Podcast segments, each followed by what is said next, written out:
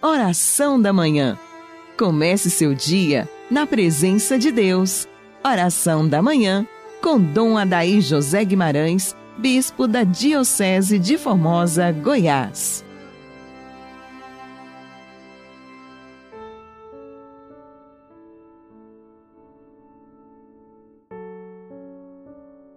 Graças e louvores se deem a todo momento ao Santíssimo e Diviníssimo Sacramento. Dileto ouvinte, inicio com você esta manhã bonita de quinta-feira, quinta-feira pascal, em nome do Pai, do Filho e do Espírito Santo. Amém. Concedei, ó Deus, que vejamos frutificar em toda a nossa vida as graças do mistério pascal que instituístes na vossa misericórdia, por Cristo nosso Senhor. Nesta dinâmica da oração da Igreja, para a liturgia de hoje, queremos prolongar na nossa vida os efeitos que nós celebramos na vigília de Páscoa, no trido pascal, a fim de que o nosso coração se amolde cada vez mais a esta grande esperança no Cristo ressuscitado, razão de nossa vida cristã. A quinta-feira, sempre devotada à Eucaristia, nos traz esta motivação da Igreja para que nós possamos dobrar os nossos joelhos diante do Senhor ressuscitado, vivo e presente na Eucaristia. Como nos ensina o Concílio Vaticano II, a Eucaristia é o cume, é o ápice de toda a vida cristã. A missa é para nós católicos o epicentro de toda a riqueza da nossa caminhada de igreja na nossa paróquia, na nossa comunidade, na comunidade religiosa, na comunidade de vida, onde as pessoas vivem também comunitariamente, ali o centro é Jesus Eucarístico. Como nas nossas paróquias, a centralidade da nossa vivência católica, a espiritualidade católica é Cristo. Cristo que se dá no altar, imolando a cada celebração por nós, e se faz presente no tabernáculo do sacrário, onde a hóstia consagrada que é Cristo vivo, em corpo, alma, sangue e divindade, se faz presente. Daí, meu prezado ouvinte, não podemos esquecer que a Eucaristia é uma força também muito especial para cada um de nós nestes tempos cruéis que estamos vivendo em razão do flagelo da peste. A Eucaristia motiva, fortalece o nosso coração, a escuta da palavra, a comunhão, a adoração, abre caminhos de esperança promissores dentro de nós. Nós precisamos da Eucaristia quando São João Paulo II nos presenteou com aquele bonito documento sobre a Eucaristia, em que ele diz que a Igreja vive da Eucaristia, reafirmando todo o ensinamento da nossa Igreja, do magistério da Igreja, da tradição da Igreja, tudo alicerçado na Sagrada Escritura, foi uma grande motivação para todos nós naquela época e esse documento continua muito vivo, muito atual para a nossa meditação. Assim, somos chamados a viver da Eucaristia. A Eucaristia é a nossa força. Daí toda esta preocupação nossa de que as nossas igrejas não deixem de celebrar a Eucaristia. A Eucaristia fortalece a comunidade, renova os vínculos interiores nossos de comunhão com o ressuscitado. A Eucaristia nos impulsiona ao voluntariado, à caridade, à prática da justiça, enfim, à vida familiar conforme a vontade de Deus, e por aí vai. A Santa Eucaristia, ela é o remédio essencial para nossas vidas, para nossa espiritualidade católica. Portanto, meu dileto e amado ouvinte, hoje é um dia que a gente precisa tirar um momentozinho muito especial para estarmos nesta união com Jesus Eucarístico, tanto na celebração da Santa Missa, quanto na nossa adoração a Jesus fora da missa. Aqui em Formosa nós temos a paróquia São Sebastião com adoração perpétua, dia e noite. Quão belo é esse trabalho de promover a adoração perpétua nas nossas igrejas. Que o Santíssimo Sacramento, que é Cristo vivo, reina sobre nós e nos deu garante da esperança em tempos tão sombrios.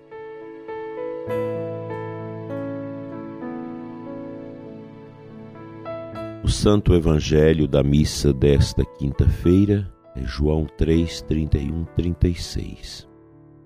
No versículo 35 e 36, nos diz o seguinte: Palavra de Jesus.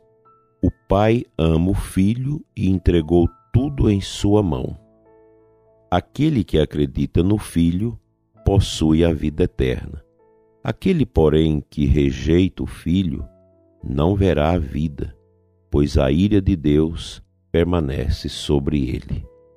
Veja, nosso Senhor Jesus Cristo cria um divisor de águas.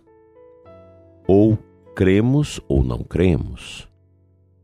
Ou nos aderimos a Ele para contemplar a luz da eternidade de Deus, ou então o rejeitemos para viver na ira, na escuridão, na condenação. Jesus é o Salvador. Nele nós encontramos a salvação eterna. Dele vem até nós esse grande convite para que nos deixemos conduzir por Ele, pelo seu Espírito. Assim, meu dileto ouvinte, nós, como católicos, devemos cultivar no coração essa grande esperança Nada neste mundo é maior do que Jesus, nem o nosso sofrimento. Ninguém é capaz de sofrer tanto quanto Jesus sofreu por nós. E é exatamente o sofrimento dele que dá sentido à nossa vida e à nossa adesão a ele. Nós somos chamados a sermos discípulos do Senhor. Nós somos chamados a sermos testemunhas dele na missão. Jesus é maravilhoso.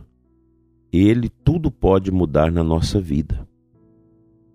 É preciso que a gente faça essa adesão a Cristo, que renovemos a nossa adesão a Cristo. Nós vivemos o tempo da pobreza, o tempo tão miúdo, tão pequeno para dar sentido à nossa vida. Nós vivemos esse tempo às vezes também de frustração para tantas pessoas, tantos sofrimentos, tantas dores, tantos desatinos, incertezas. É aqui que entra o poder, a graça e a força de Jesus na nossa vida, que nos ajuda a entender as grandes angústias desse tempo, incluindo a morte.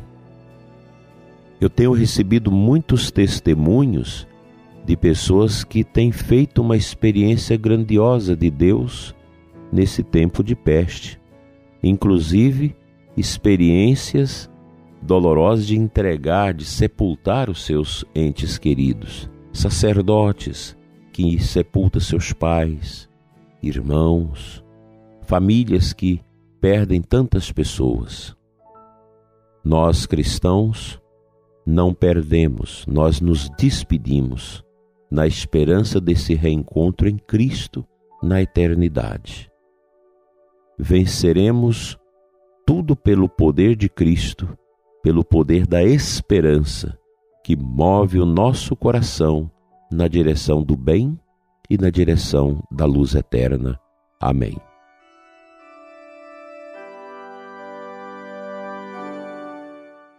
Pai Santo, Deus de amor, derrama sobre o ouvinte que escuta este programa a luz perpétua do teu Espírito, para que haja consolação, para que haja humildade, paciência, compreensão, justiça e paz. Pai, teu povo sofre.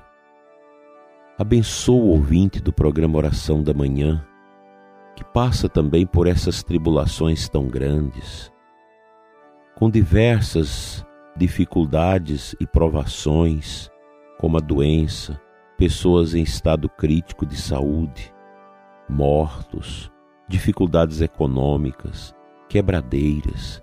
Quantas dificuldades, Senhor, nós vivemos. Quantas pessoas vítimas também da corrupção que vai entrando nas enervaduras dos poderes da nossa República.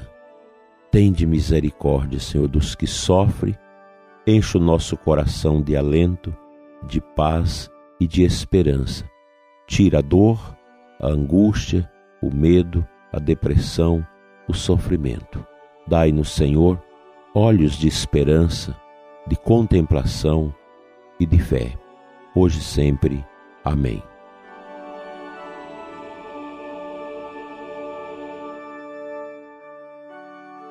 Pela intercessão da Imaculada Conceição, Rainha das Vitórias, que nos defende contra a peste, a fome e a guerra, venha sobre você e sua família a bênção de Deus Todo-Poderoso, Pai, Filho e Espírito Santo.